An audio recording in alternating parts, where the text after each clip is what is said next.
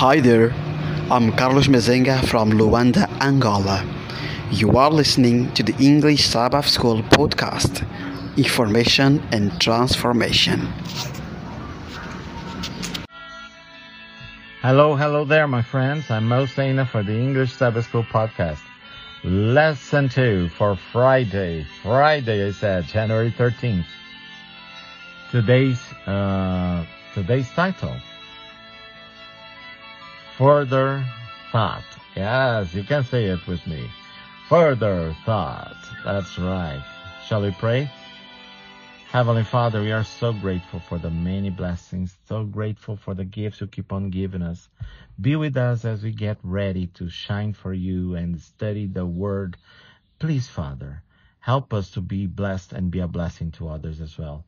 Help us to be la- faithful, loyal, servants and to, to keep our co- covenant, our side of the covenants with you. In Jesus' name we thank you. Amen and amen.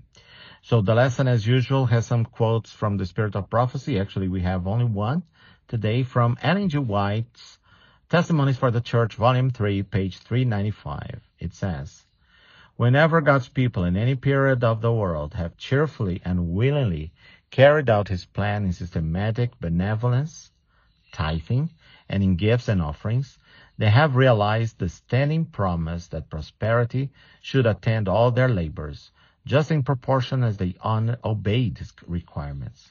When they acknowledged the claims of God and complied with their, his requirements, honoring him with their substance, their barns were filled with plenty.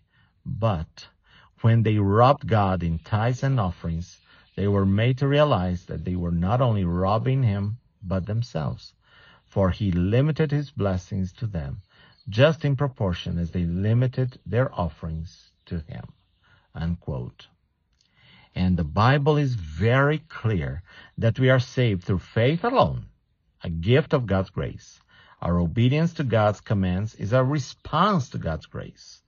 It doesn't earn it. After all, if it were earned, it wouldn't be grace, right? Romans 4, 1 through 4.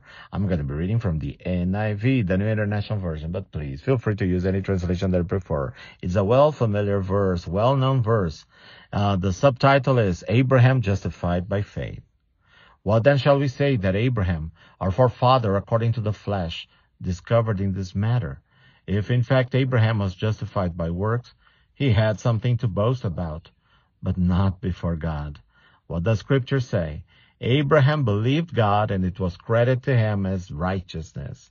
Now, to the one who works, wages are not credited as a gift, but as an obligation. Okay. The final paragraph.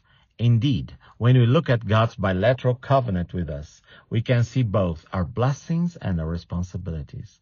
By our responses to what God offers to us, we establish our relationship with Him and to a great degree determine our own destiny. Obedience, the service and allegiance of love, beautiful definition, isn't it? Is a true sign of discipleship.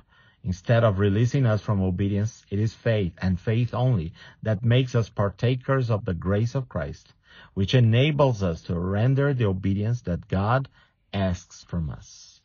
Final questions. They are the discussion questions. There are three questions. Listen to the question. Pause the audio, meditate, write down your answer, think about it, right? Meditate upon God's word. Don't just read, finished, oh, I studied my lesson. No. Grow in the study of God's word. It has been said that if every Adventist were faithful in returning tithe, our church would have more than enough money to do all that it needs to do for spreading the message. What are you doing in terms of tithes and offerings to help the church do what it has been called to do? Next question. Dwell more on the idea of how important our choices and our works are in our relationship with God. How do we keep the questions of works and obedience, including tithe paying and good stewardship, before us that without falling into, but without falling into the trap of legalism? And final question in class talk about the question at the end of Tuesday's study regarding when hard times come, even when we have been faithful. How do we understand this if it happens? And how do we keep from being discouraged when it does? Yes, let us go back to Tuesday to the final question where there was, I thought this question was very important as well. Uh, it, the question was on Tuesday. No, Pastor Antal, I didn't say Thursday. I said Tuesday. Practice your days of the week, okay? the question was, how though do we learn to trust God and his, in his promises during hard financial times when even while we are seeking to be faithful, the barns and vats are not full? That is, we are being faithful. We are trying at least, but we don't have enough money. It's not enough. What can we do? How can we learn to trust God in dark, bad times? Fantastic lesson, yeah. And bring your answers to your class. Discuss that. This reminds me that tomorrow is, what day is it? Excellent, my friends. It's the Holy Sabbath. And I encourage you to go to a local church, whether small or large. Get together. You are not the church. You are part of the church. The body is the church. You are a member of it.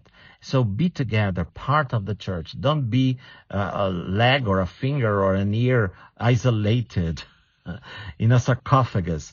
Go to a local church, adore together with other people the head that is Jesus Christ our Lord, and take advantage of the Sabbath school lesson to discuss, present your ideas, present your questions.